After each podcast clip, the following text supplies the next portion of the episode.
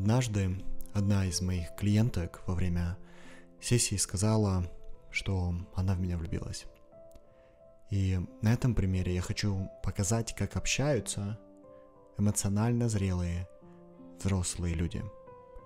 В коучинге, как и в терапии, коуч не имеет права на интимные отношения с клиентом, даже если клиент уже некоторое время не находится в терапии или в коучинге.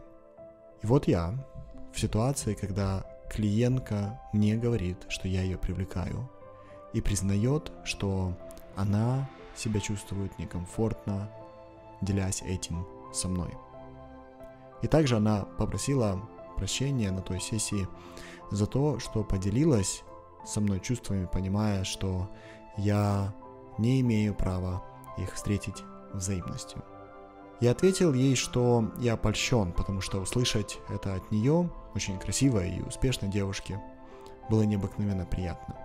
Также я обратил ее внимание на то, что несмотря на то, что она испытывает дискомфорт, она нашла в себе силы это озвучить, что говорит о ее смелости и также честности.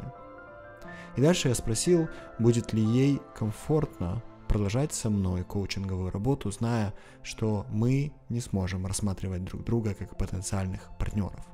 И она ответила, что да. Используя эту ситуацию в качестве примера, я хочу поделиться с вами признаками эмоциональной зрелости.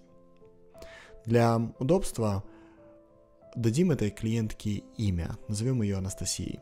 Понятно, что это не ее реальное имя.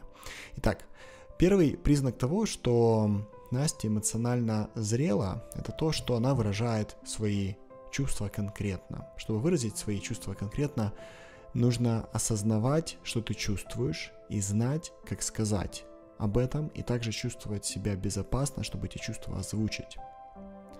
Только так ты можешь качественно взаимодействовать с окружающими. Есть люди, которые испытывают недовольство, но молчат как партизаны или как дети. Эмоциональная зрелость состоит в понимании, что ты чувствуешь и в умении словами доносить это так, чтобы другой тебя понял и при этом не ощущал себя виноватым в твоих эмоциях. Второй признак эмоциональной зрелости – это способность понимать, какой эффект создают твои слова в теле другого. Настя говорит, что ей неудобно, что она на меня это вывалила. Она знает, что у меня есть семья и что я должен придерживаться коучинговой и терапевтической этики, и поэтому она просит прощения. Она говорит это искренне, показывая мне, что она также осознает, в какую ситуацию это может меня завести. Я часто встречаю людей, которые не задумываются о влиянии своих действий на других. Более того, если честно, я сам не всегда здесь являюсь идеальным примером. Третий признак эмоциональной зрелости заключается в понимании, что всем людям страшно, и мы все бываем потеряны. Я видел, что Настя, открывшись мне, поставила себя в ситуацию ранимости – Поэтому мне важно было ее нормализовать и валидировать. Эмоциональная зрелость дает понимание, что люди внутри могут испытывать страх и конфуз, как в ситуациях личной ранимости, так и когда атакуют тебя или ведут себя странно. Четвертый признак эмоциональной зрелости – это умение видеть, что с любой слабостью в паре идет сила. Близнец слабости это сила. Настя поставила себя в ранимое положение, но при этом проявила силу и смелость. На протяжении нашей работы много раз она действовала смело, несмотря на то, что испытывала дискомфорт или боялась.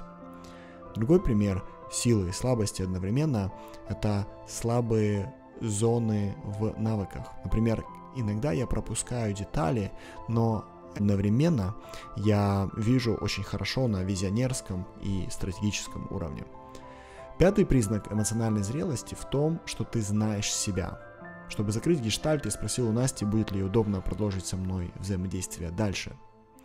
Кроме того, что это конструктивный вопрос, который я должен был задать, есть еще одна причина, почему я его задал.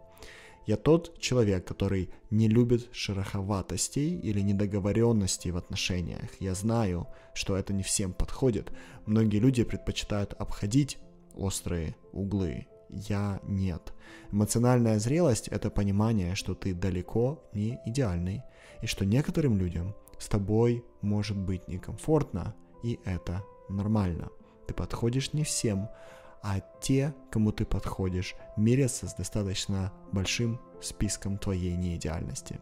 Например, про себя я знаю, что со мной не просто работать. Меня не держат достижения прошлого, и мое видение бизнеса меняется очень быстро, и для некоторых людей это тяжело. И я ценю тех, кто со мной и кто меня принимает таким, каким я есть. Быть эмоционально зрелым – это знать свои слабости и все равно себя любить.